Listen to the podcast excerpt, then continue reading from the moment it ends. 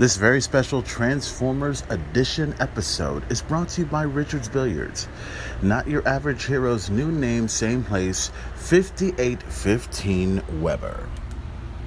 Transformers the movie, the 30th anniversary edition, is now on DVD and for the first time on Blu ray. Who's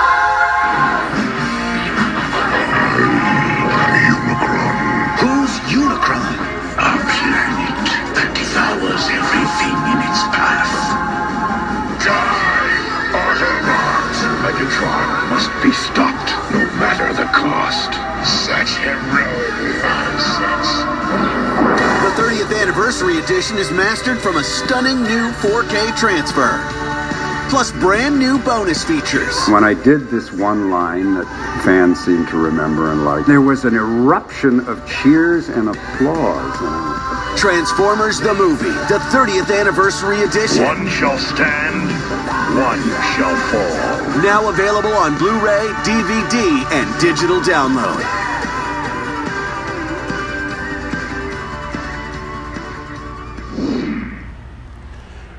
Ladies and gentlemen, the moment has arrived and Transformers the movie, the 34th anniversary is here and now.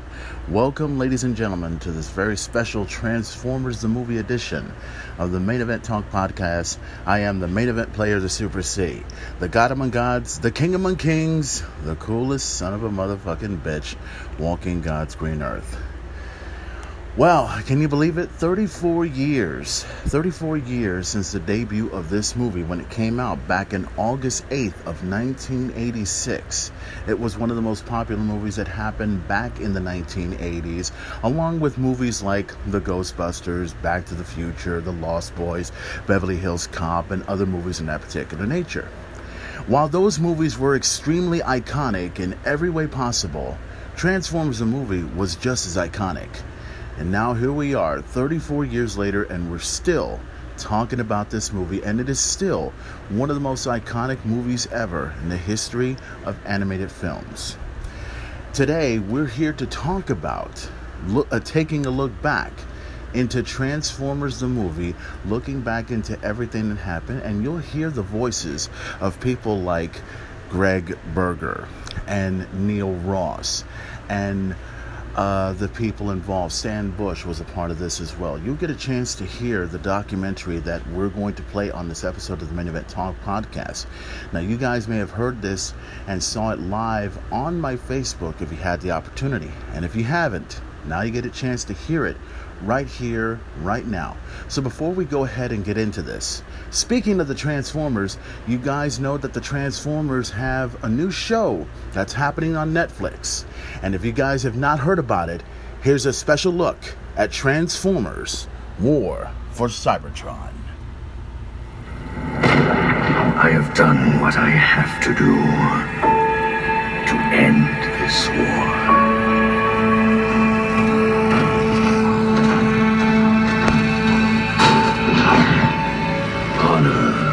Not win this war.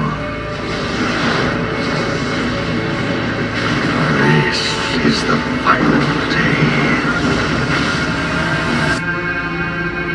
of the Autobot resistance.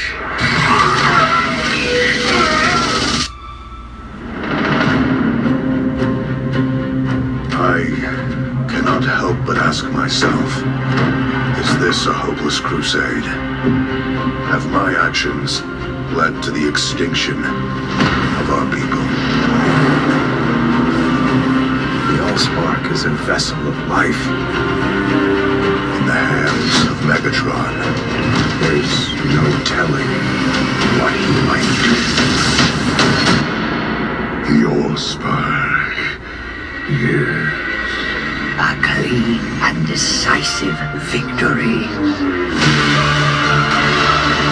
If we continue on this course, no one will be left to win.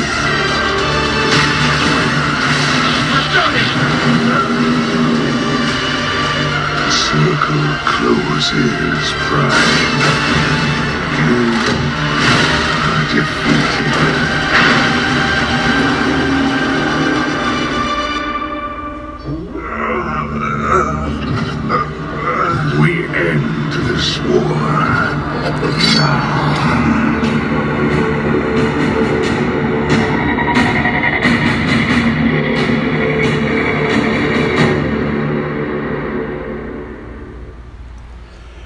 The release of War for Cybertron had took place around July 30th, and so far everyone's been getting a lot of good reviews about this particular show. And man, I haven't had a chance to see it yet, but the main event will definitely have an opportunity to check out Transformers War for Cybertron. So if you guys got Netflix, get an opportunity to check out not only Transformers the movie if it is available, you can also get a chance to check out this great series entitled Transformers the Transformers War for Cybertron. It should be tremendous. Check it out on Netflix. It is the year 2005, and a new evil threatens the galaxy in the most incredible adventure you've ever seen. Transformers, the movie. It's over, Prime. Does Prime die? Then who will be the Autobots? And what is the secret of the monster planet? It's so big, so exciting, You've got to see it twice to take it all in. Transformers, the movie. Rated PG, opens in theaters everywhere today. Nothing like listening to an old piece of history, an old piece of uh, Transformers commercial that took place back in 1986 when everyone was excited to check out Transformers, the movie, when it hit theaters back in 1986. And as a kid, I, I really didn't get a chance to see the movie in every way possible. I did see it when it was on VHS, and there was a difference in every way possible about the VHS one, and then you know a few years later, then the release of the DVD and everything else like that. So I've managed to collect them all every single step of the way, and that's how huge of a fan I am of the Transformers. So now, guys, let's get into what we need to talk about right here on tra- on this uh, 30th, 34th anniversary of Transformers the movie. Now, you guys had an opportunity to see this live as it happens on my Facebook, but if you guys have not had a chance to hear it, here's your chance to hear it right here and right now. This is off of the uh, Transformers the movie, the 30th anniversary edition. And the documentary is entitled Till All Are One The Retrospect Looking Back at Transformers the Movie. I've mentioned several of the names and I've mentioned several of the people, and now you get a chance to hear it from the mouth of everyone that was involved in the movie. And believe me, I mean, this, you know, I love listening to documentaries like this. I love watching documentaries like this. It gives me, you know, an idea of how Transformers the movie was a long, long time ago. So if you're a huge fan, you know what I'm talking about. But if you never heard this, here's your chance to hear it, an exclusive right here on the Main Event Talk podcast. Till All Are One, the retrospect, a look back at Transformers the movie. Shall stand, one shall fall. Why throw away your life so recklessly? That's a question you should ask yourself, Megatron. Every time I see it, it's a different movie. The one time I watched it, and I realized just how prof- profoundly 80s the movie was. And then another time I watched it, and it was almost like an art film. Just watch the sequence inside Unicron. In any other generation, that would have been abstract, surreal art. This just happened to be a talking robot show.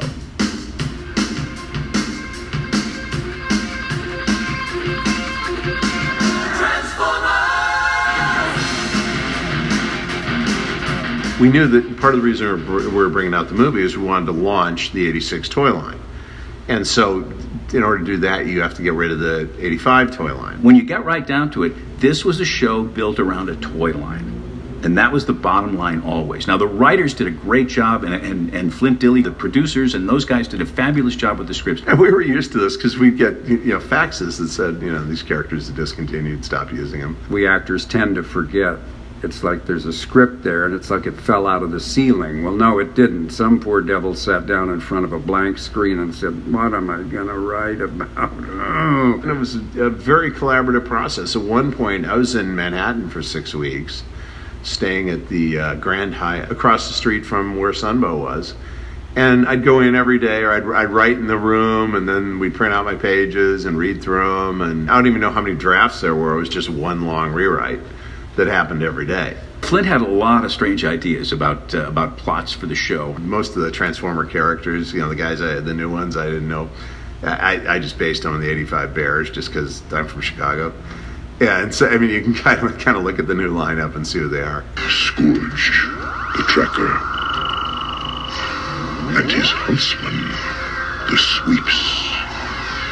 Cyclonus, the warrior, and. God knows how many drafts it went through and how many iterations, and different things would cause iterations. You'd have somebody to get a new idea, somebody to have a note, some new product to be added, something to be deleted.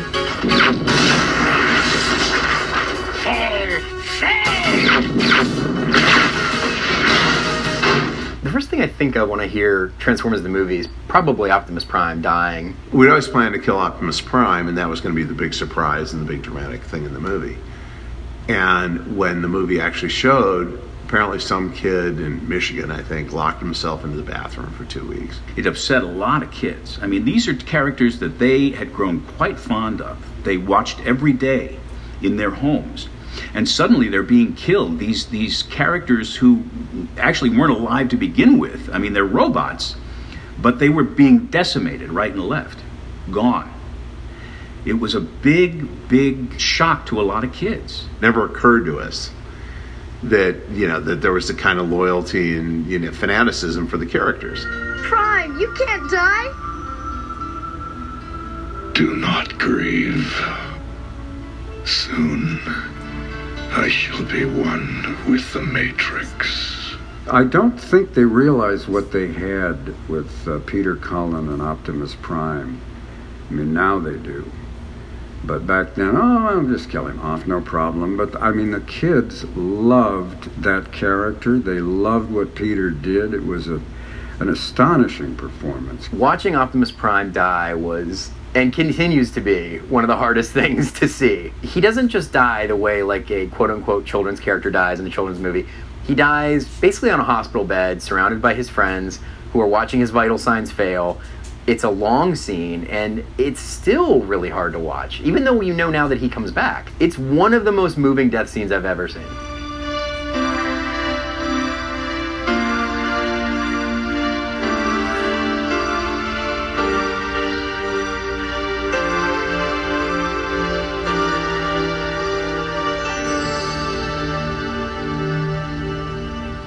What I was thinking about for Optimus's death was it was John Wayne in the Alamo, which was my scarring childhood. In I mean, you're supposed to. You know, it's supposed to be that childhood movie you see where everybody gets scarred. You know, and in the mid '80s, people weren't doing that because everybody was thinking in terms of franchise. They definitely go out of their way to say that he's dead. I mean, he turns gray, his head turns to the side. Like just just so you know, he's really dead. Yeah, I mean, it's it's pretty brutal.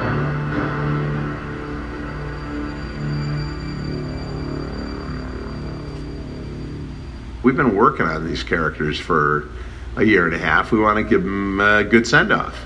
We want to have them mean something when they die. We, you know, it was as much that as what we, we thought the audience would think. And I love that that scene is then followed by the great contradiction of how the Decepticons deal with losing their leader, where it's just a bunch of criminals and opportunists that are like, well, we threw that guy out the window, so what are we going to do now? Oh, how it pains me to do this. Wait, I still function. Wanna bet?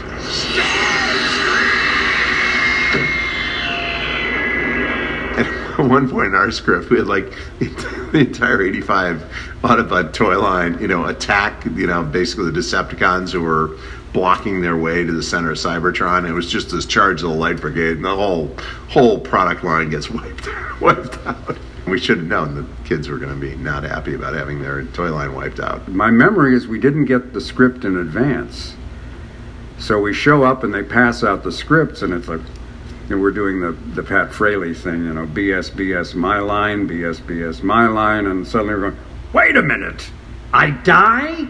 Well, I figure, Wally, you know, and it was like consternation all around. As I, I, I, it says here I die. Yeah, that's that's kind of what it says. No! Such heroic nonsense. I was there for I think almost all the recordings. You know, all the actors that we recorded because you're rewriting there too. Because I mean, our actors were things like stand-up comedians, and they were really great voice actors, and they really inhabited the characters. And when you're writing, you have 135 characters in your cast and you're writing these characters, you know, you forget that Dirge always sounds morbid and downcast and he's playing against whoever. But you actually hear it in the room and you realize, oh, we're not doing that. And the actors know their characters. To them, the entire project is this character. To me, it's this massive chess game where we're moving stuff around and they're, the story's got to go here and these guys got to be here and this guy's not here and this guy's over here. And, you know, they're not thinking that way. They're seeing it very POV from the point of view of their character. And so I think it really behooves you to listen to them. My take on the goal of the voice actor is to add a third dimension. You've been gifted with beautiful, incredible art from the artists, breakdowns that are so specific that you need to just take it in, simmer it, and make a bouillabaisse and figure out what it sounds like. But in finding out what it sounds like over the course of a season, and then seasons, and then a feature, every time you get a new script, you're taken on a new adventure. Whatever I could, I'd have them do a read. That was something we introduced. They didn't do an animation before then. We'd do a read all the way through it, but they're supposed to read it through in character, and it's just like add something, you know, make it better. We're going to get the stuff that's actually in the script, but if you have some idea you really like, let's hear it and those guys are really good at because they really knew their characters they knew each other they knew how they related to the other characters and i think that's why a lot of the sunbow shows at that time had a feel to them you fill a room with a bunch of personalities like we had on this show actors and musicians comedians. I mean it was bedlam with you know michael bell trying to top frank welker trying to top peter cullen. I mean and everybody was in there doing their own thing. It was just crazy. Some were just like the the best of the best real pros, you know, the, the Frank Welkers and stuff like that of the world.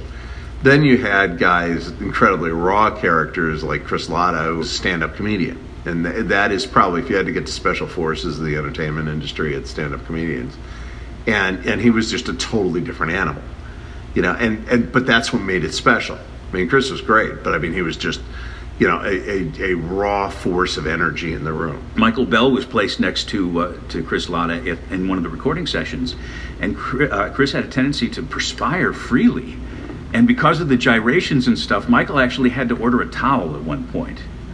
Wally, could someone bring me a towel because I'm soaked on one side from Chris? So it, it was pretty. Those recording sessions were pretty crazy. Fellow Decepticons, Astrotrain has requested that we lighten our burden. In that case, I say it is survival of the fittest. Do I hear a second on that? Aye. I do have to hand hand one thing to Wally. He rode Herd on all of us, and he actually got the shows done. So you know, for that, my hat's off to him. Wally Burr on the movie, of course, he was a director, and he was a dynamite director. He was one of the first directors I've ever worked with. Wally Burr, who really was the man on the other side of the glass with the, the storyboard in front of him, who knew the overall picture. He was a firm taskmaster, but he knew what he wanted. He was uh, probably the most conscientious, most prepared, or one of the most conscientious and prepared directors I ever worked with he would show up at sessions bleary eyed because he'd been up till four in the morning making notes, preparing, uh, working on the storyboard and the script. There's a thing called a storyboard, which is basically the panels laid out as they're going to, sort of like, you know, the Sunday comics. And it shows the action and what's going to happen. And Wally would, would study those the night before or the week before, whenever we would, you know, before we did the recording. And he would hear those, those lines in his head as he read the storyboard. And if you did not give him those lines the way he'd heard them the night before in his head, we were not moving on. You were going to keep doing take after take after take until you got it right. Hooray! We've done it! Way to go! Look! It isn't even dented! Even about Walla sounds. Walla sounds meaning, he'd go, no, Sue, I wanted, and I'd go, he'd go, not exactly. He had a, sound in his head, and until he got it on tape, uh, he wasn't going to relent. Now, I developed a very uh, a, a life-saving way of, of, of handling Wally. I would try three or four takes, and if he wasn't getting what he wanted, I would say, Wally, just do it for me the way you want to hear it. And Wally would perform the line, badly, generally, and then I would do my best to parrot back to him the way he had done it, and bing, that usually we'd move right along. So all I'd have to do is, is like Mina Bird Wally, and I was I was good. He was right to be demanding. That's part of what exists over time. That's part of what made this epic story epic over time. I've never heard him say this, but I've always said Wally would be entitled to say, listen, there's two shows that you guys are really remembered for. There's two shows that invite you to come to conventions and make speeches and make DVDs. And they just happen to be these two shows I directed. Now, maybe it's a giant coincidence, or maybe my extra effort and the extra effort I required of you guys was worth it. And I would say he's entitled to say that, and I would agree with him. You have to give it to him. I mean, obviously, this stuff is held up. The movie is great, and he's he directed everyone in the movie. Eric Idle, he directed Leonard Nimoy, all these celebrities who came in to do the film. Wally directed them too. So, uh, hail Wally. Coronation Starscream. This is bad comedy. Megatron? Is that you? Here's a hint. So you're taking a kids' toy show that runs every afternoon and trying to get people to come into a theater and spend real money on it. So there's stuff done just to say, you know, take this seriously. And you actually have Orson Welles and Judd Nelson and you know Leonard Nimoy, and I mean that's you know that's huge. Robert Stack. And it's a smart thing to do with animation because you're really asking very little of the actors. It's only a, you know, a day or maybe a couple days of work. What about me, Magnus? What about me? I can help. I want to help. What about me? Blur, you can help me alert the others. Absolutely, positively, definitely. Nobody can get the job done faster than I can. Nobody, nobody, nobody. At one level, you're looking at the marquee, but past a point, it's really what that actor's bringing to the table. And I think that a lot of those people do. I mean, you're bringing a little bit of them, and you know, when you have Leonard Nimoy, there's a little bit of Spock coming in with you. You'll do my bidding or taste my wrath. You underestimate me, Galvatron. I think Unicron is a really fantastic science fiction design just across the board. The voice, like Orson Welles, and his final performance is fantastic. Orson Welles came in. And he said, "I hear I'm playing a whole planet." And I, I've said this before, but he looked like a whole planet. Orson Welles was a really big guy. He was like 6'4", 6'5", and at that point, probably well over 400 pounds. But he was great. Wells demanded that he be alone in the studio. He didn't want to be with anyone else, and that's that's frequently the case with celebrities. Everybody was afraid to to be in the room or to encourage his wrath because Wally'd been playing this tape of uh, him just reaming some ad executive out, and uh, anyway, nobody wanted to be the wine executive. But he could not have been better. Someone, I can't remember who tells a story. I think it's Paul Eiding tells a story. He snuck in and was able to actually watch part of it. And to watch Wally uh, Burr direct Orson Welles must have been quite a treat. I'm Unicron. Well, you know Wally's not going to be beating up on the man who, who created Citizen Kane, one of the great voices of all time. I mean, uh, Orson Welles had an incredibly beautiful voice. I have summoned you here for a purpose. Nobody summons Megatron.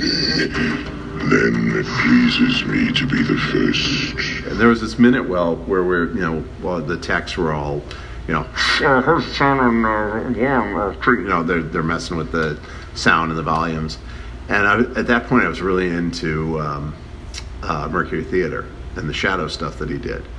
So I was talking to him about the shadow. I think he thought that was really refreshing. That everybody always wanted to talk to him about about uh, Citizen Kane or something. And it's like that we were talking about radio. Hey, what's the matter? Uh, I don't know, Hot Rod. Come on, you can tell me. Guess I just miss my dad. Don't worry, Spike will be back soon. Oh, hey, I got something. The movie couldn't be about the character arc of Hot Rod.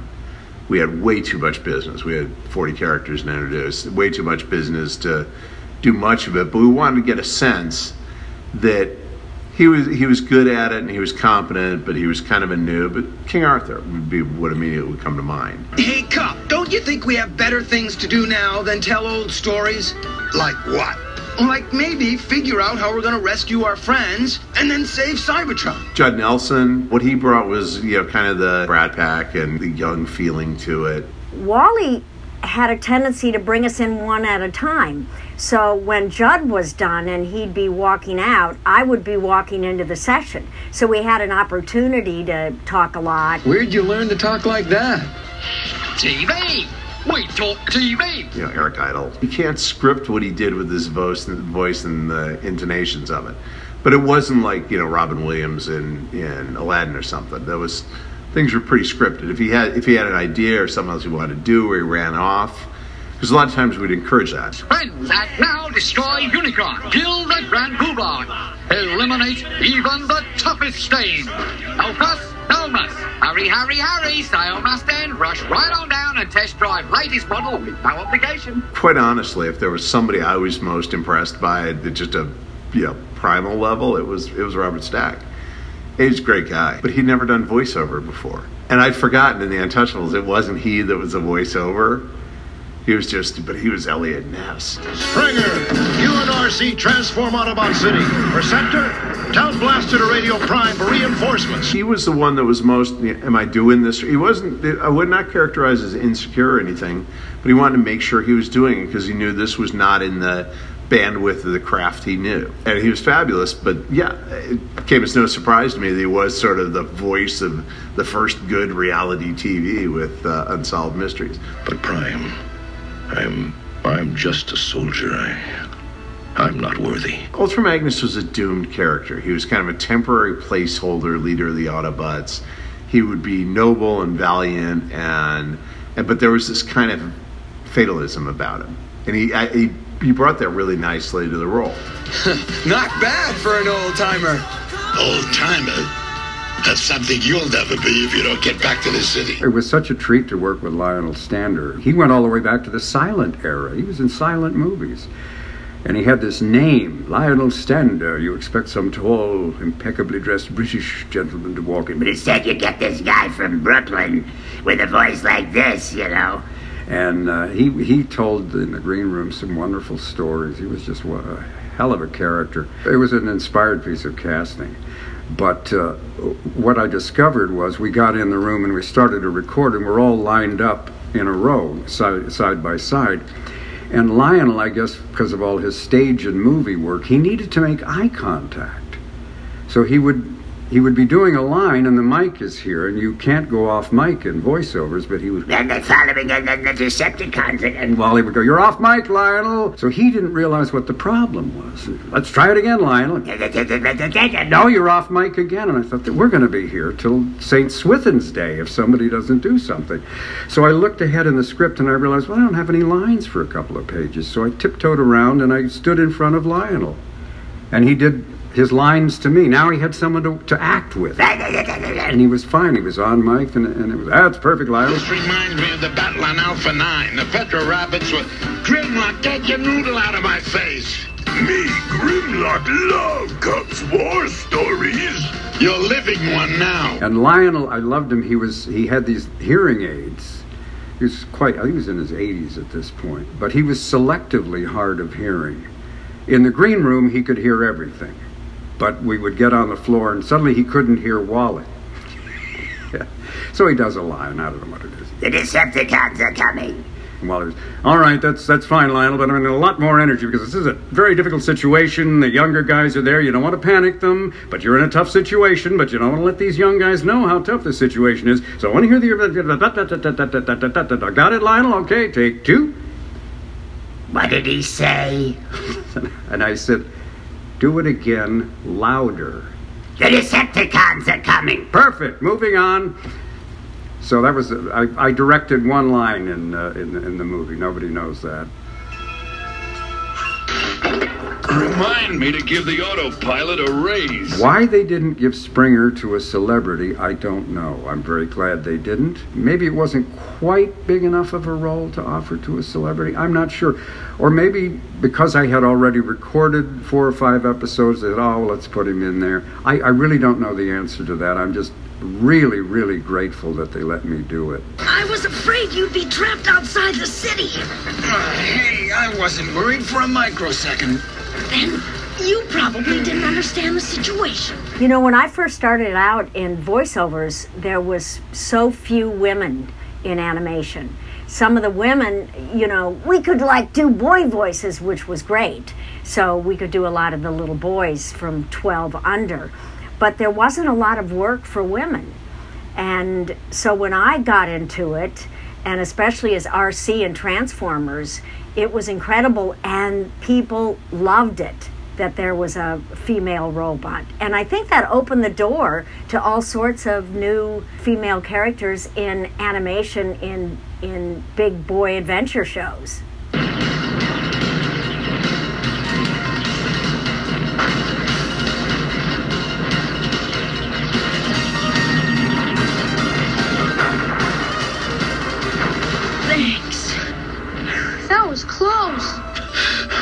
Believe it or not, this is the fun part. I know there was that little frisson of uh, what's going on between these two. a gentle robot doesn't uh, tell tales out of school. I'm sorry. Look, it's Unicron!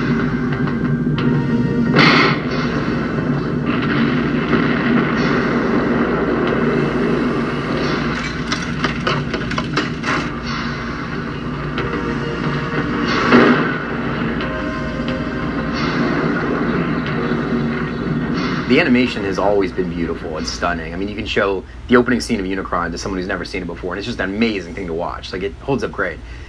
Especially now that we have less 2D movies, it looks even better. I mean, it's rare to see something like that. The production values are so much higher than than uh, than the normal day to day episodes because they had more money to spend.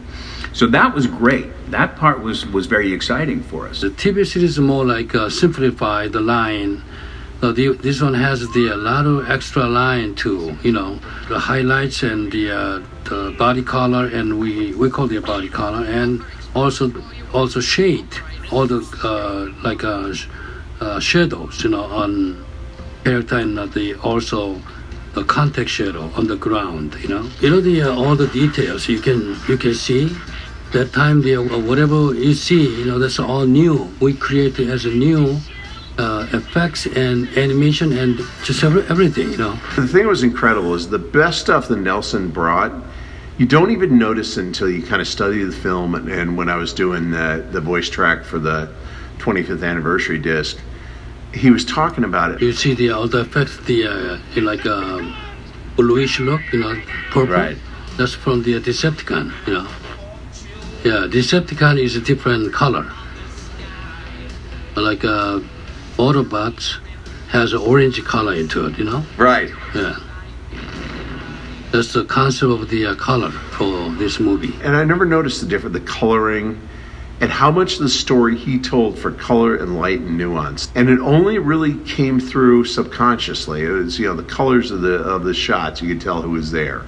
He would light Decepticons and Autobots in different ways. There were slight different hues in it. In a funny way, to hear him talk about it, the thing feels like an art film. Look at the, all the background, the uh, sky. You know, sky is uh, a fighting mode. You know, it's not the blue sky. You know. Bob Purpose once said of Joe Bacall, he said, he's the only person in the world that thinks in 124th of a second increments. And it's absolutely true. Now, when you're making a movie, that's a really great way to think. When you have to do five episodes for next week, you have to think in like, you know, full, you know, minute and 22 minute increments.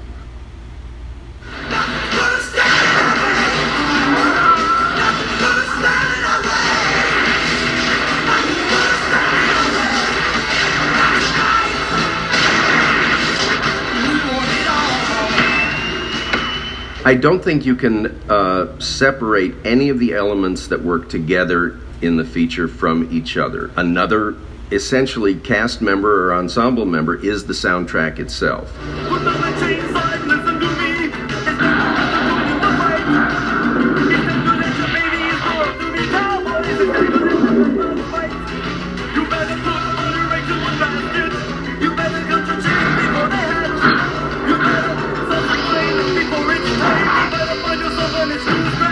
The music is so out there. It's 80s headbanging music, and it's it's floor to ceiling music, man. It's hard to find more definitive 80s movie. You're listening to the music and it's this arena rock that only existed in nature for a very short window of time.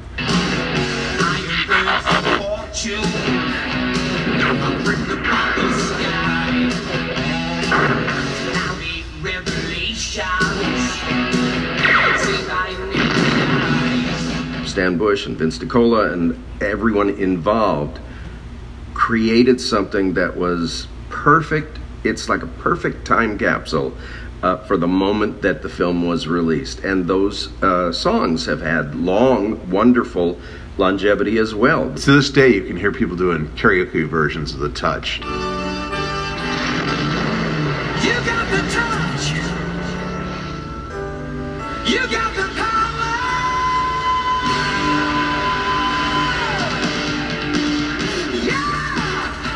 Lenny Macaluso, my co-writer, he and I originally wrote the song with the movie Cobra in mind, Stallone, the Stallone movie, and uh, the record label got it placed in the Transformers movie instead, and we were both like, a cartoon movie about robots.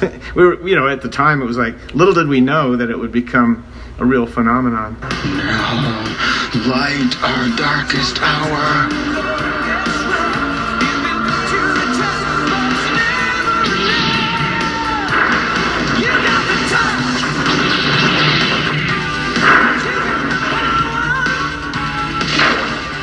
It's really about believing in yourself and uh, going for it.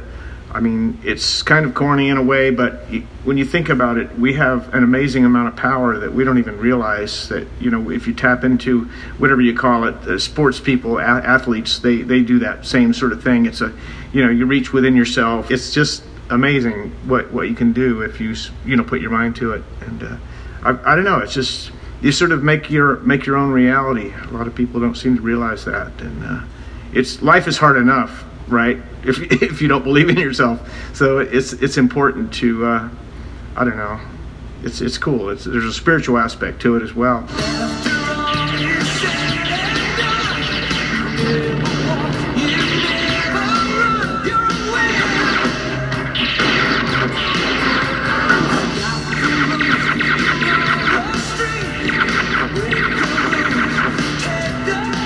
Dare has a similar kind of thing. It's uh, go for it, believe in yourself. Uh, it's it's sort of uh, I don't know. It's important to uh, to have that sort of confidence and and things. But you can see everything from Lookout Mountain.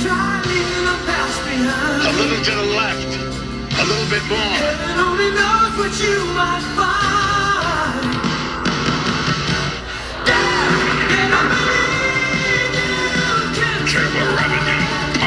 I didn't write Dare. Vince DiCola and and uh, Scott Shelley they wrote it. It had to be a vocal song, so I knew that I couldn't rely on music carrying it. It had to be a strong melody, very strong hook, especially the chorus of the song. Scott, on the first try, nailed the lyrics. Uh, what I did was I sent him a demo with just the music, and I was singing the melody like sort of na-na, like you know nonsense syllables. And Scott did a great job of nailing it.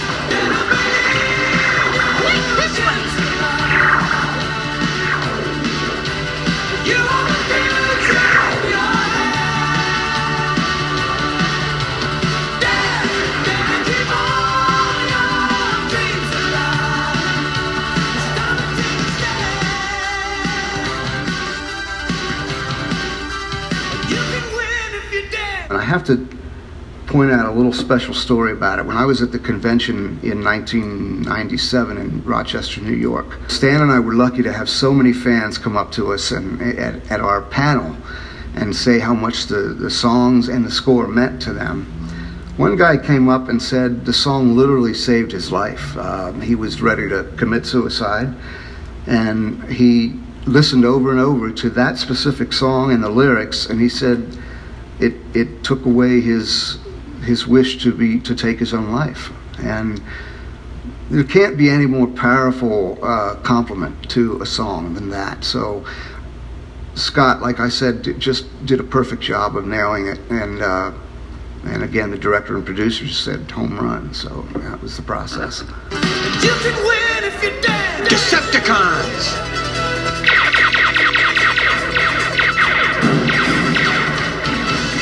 Darn fool doing?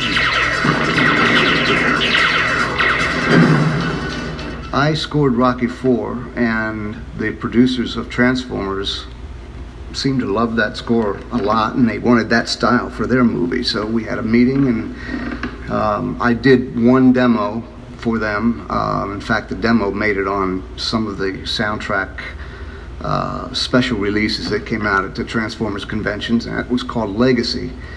Um, unfortunately, none of the demo made it into the movie, but I had a, a good guys theme, a bad guys theme, battles, uh, and since they said they liked that music, I basically just used those styles in the in the movie, in the actual movie score.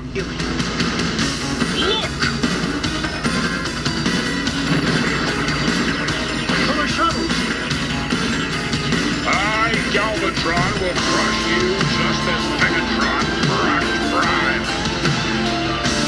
trying, just like Megatron. I think we did the score in like 35 days.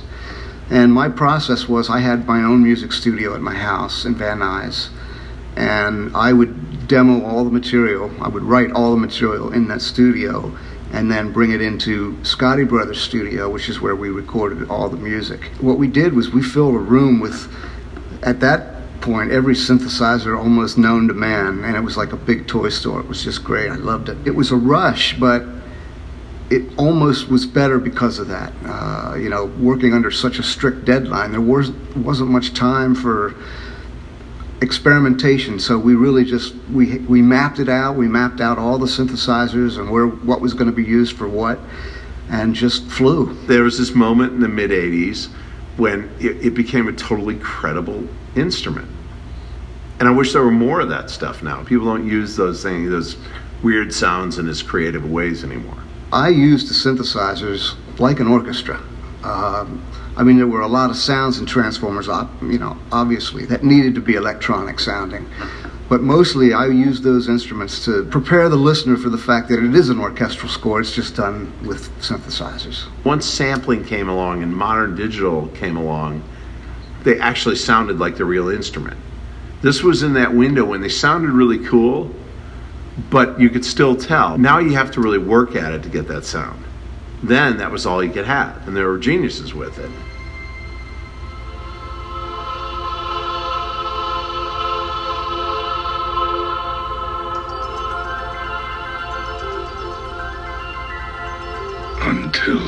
Day, till all are one.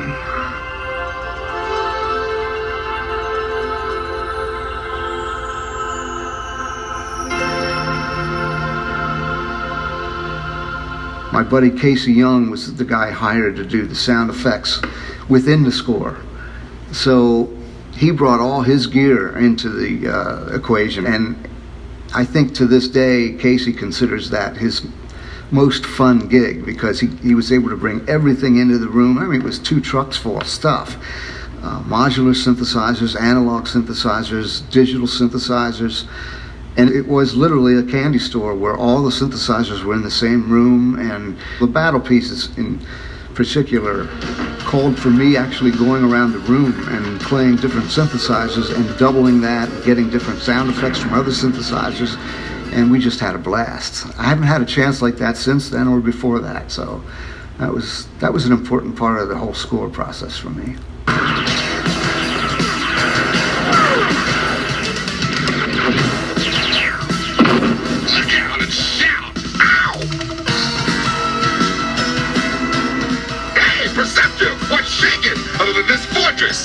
Blaster! Ultra Magnus sends orders to contact Optimus Prime on Moonbase 1. All right! Cover your receptors, Perceptor!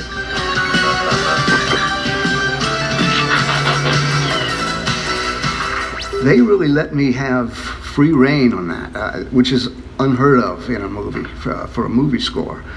But they respected my my uh, gut reactions, and I would say that half the credit also has to go to my co-producer Ed Fruge because Ed was on the receiving end of uh, my music in putting it into the movie. And it was a lot of music editing that needed to be done. Since I had done the music, they had made changes to the visual. So Ed was there with the director and, and all the other uh, people on staff, you know, having to do with putting them the, the, all together, putting all the elements together.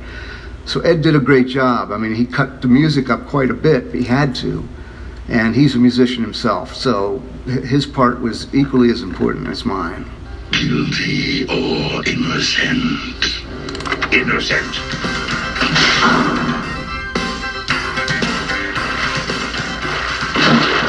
They've got more more Sharkticons than we have photon charges. Then let's hold a demolition derby.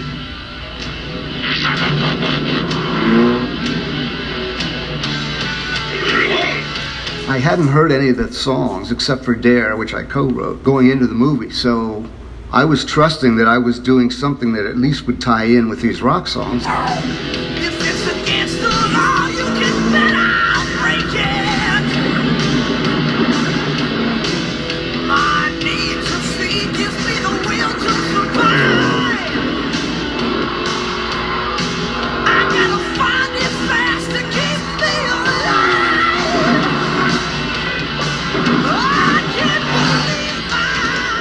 Doesn't sound like anything in the score jolts you like, well, where's that? Why does that belong in a soundtrack like this? So I think that has to lot, a lot to do with Scotti Brothers picking their artists and um, the, the director and producers making sure that all, it all hung together. So yeah, I think it was great. Ba weep grana weep ninibon. Ba weep grana weep minibon. Ba weep grana weep minibon. The future's up to you. So what you gonna do? Dare to be stupid. Dare to be stupid. What did I say? Dare to be stupid. Tell me what I say. Dare to be stupid. it's all so intricately interwoven uh, that I think part of the reason that we're still talking about it all this time later is because there was some kind of magic collaboration that happened to happen to happen to happen. I'm so captivated and I'm so uh, awe inspired that the music does play such an important part.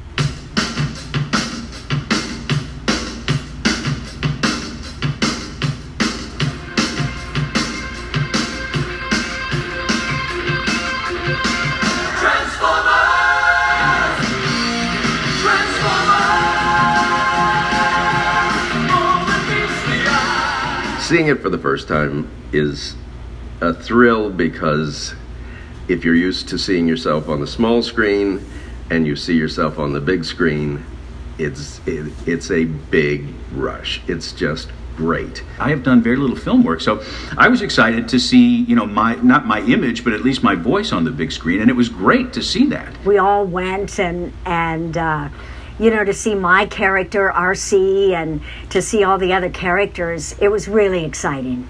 My most vivid memory, because most of the time you, you don't see your own work, uh, and very seldom do you see your own work with an audience there to react to it.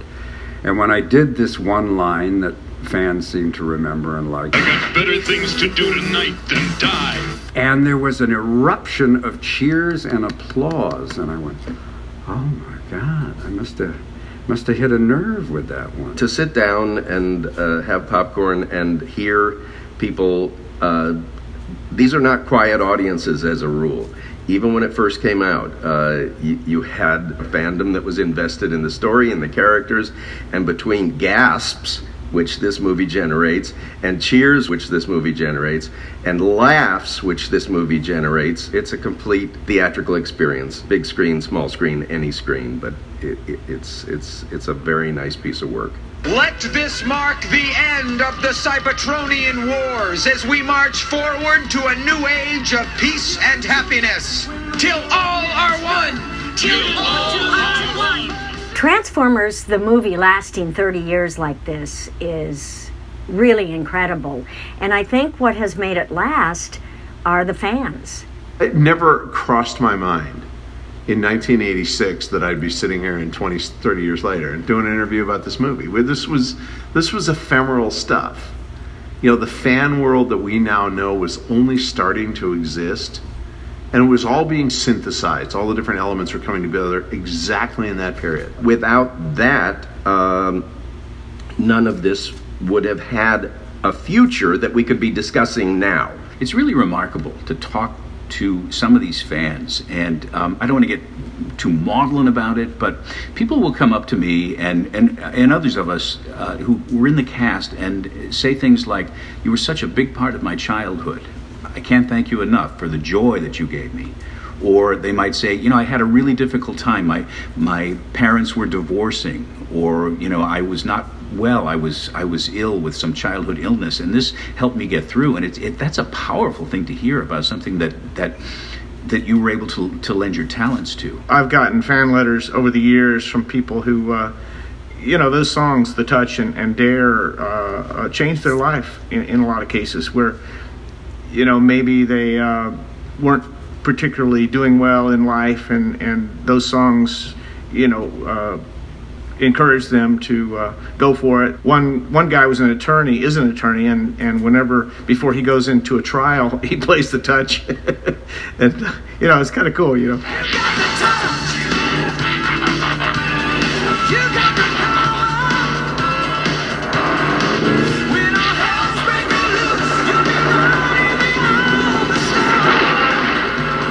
I just did a convention not that long ago, and they had a they a screening of the film, and it, the auditorium was filled. I mean, people loved the movie.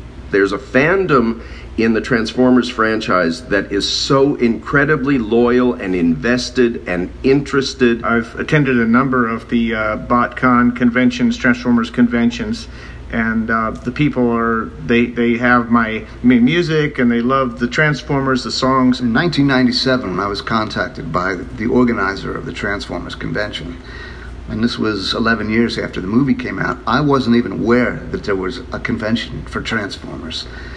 And the organizer, Glenn Howard, at the time, he took great joy in telling me over the phone. He said, "You're probably not going to be prepared for the fan, the number of fans, and the reaction that your score has." And I, it really sounded surreal to me. And I remember the day, the first day that I was actually going to do a panel. I saw a line going out the door and around two blocks long outside. I thought it was like the general entrance to the convention.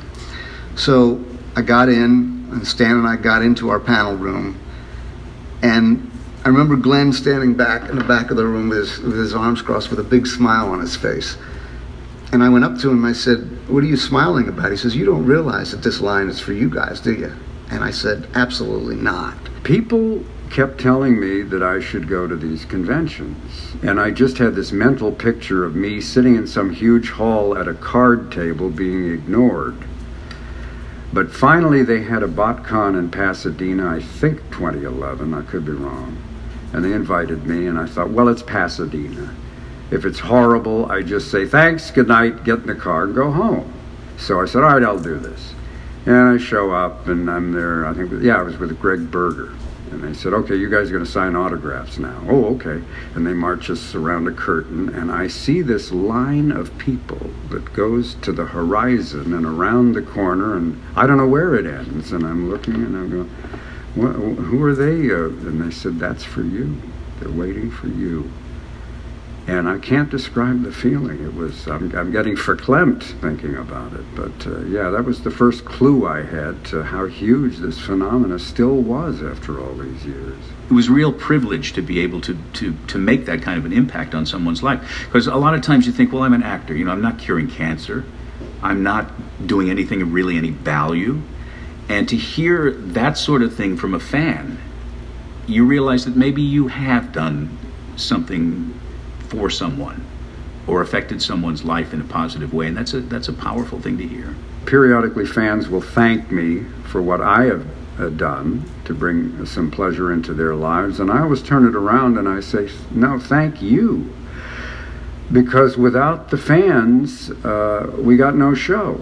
And thanks to the fans, I have spent my entire adult life pretty much doing what I wanted to do. A vocation that brought me pleasure and joy to where I wasn't like, oh, it's Monday, I gotta go to work. It was like, I can't wait to get out there and do this again. And that's such a rare privilege. Most people don't get to experience that at all. And that's all thanks to the fans who tuned in. And I, so thank you is the way I would end this.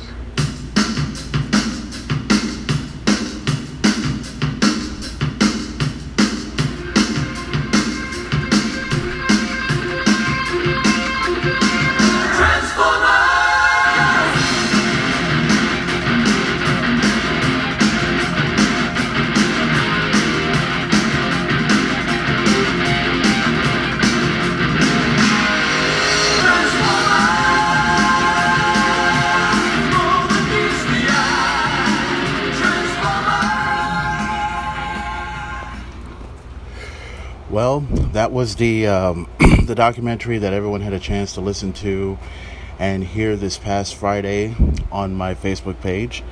And now, you know, that's the uh, that's the end of it. You know? got a price sticker on it. Uh, sorry about that. I was trying to get through everything so that way you can, you know, try to finish this off. So that's going to do it for this edition of the Main Event Talk podcast, the Transformers, the movie edition. You know, I've been a huge fan of Transformers for a long time. And, you know, it's been going on for 34 years. And this shit is still, to me, the greatest movie that ever came out of the 80s. Personally, to me. I'm the main event player, of the Super C. Thank you for listening to this episode. And as always, I, I almost forgot my line.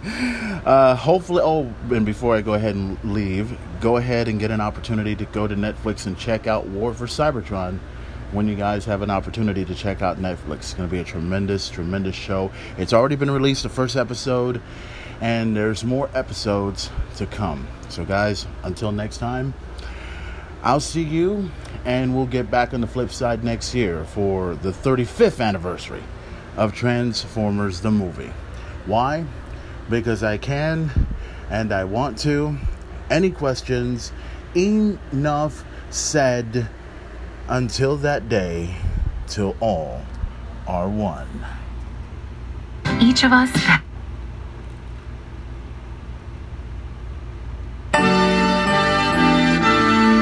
You got the touch.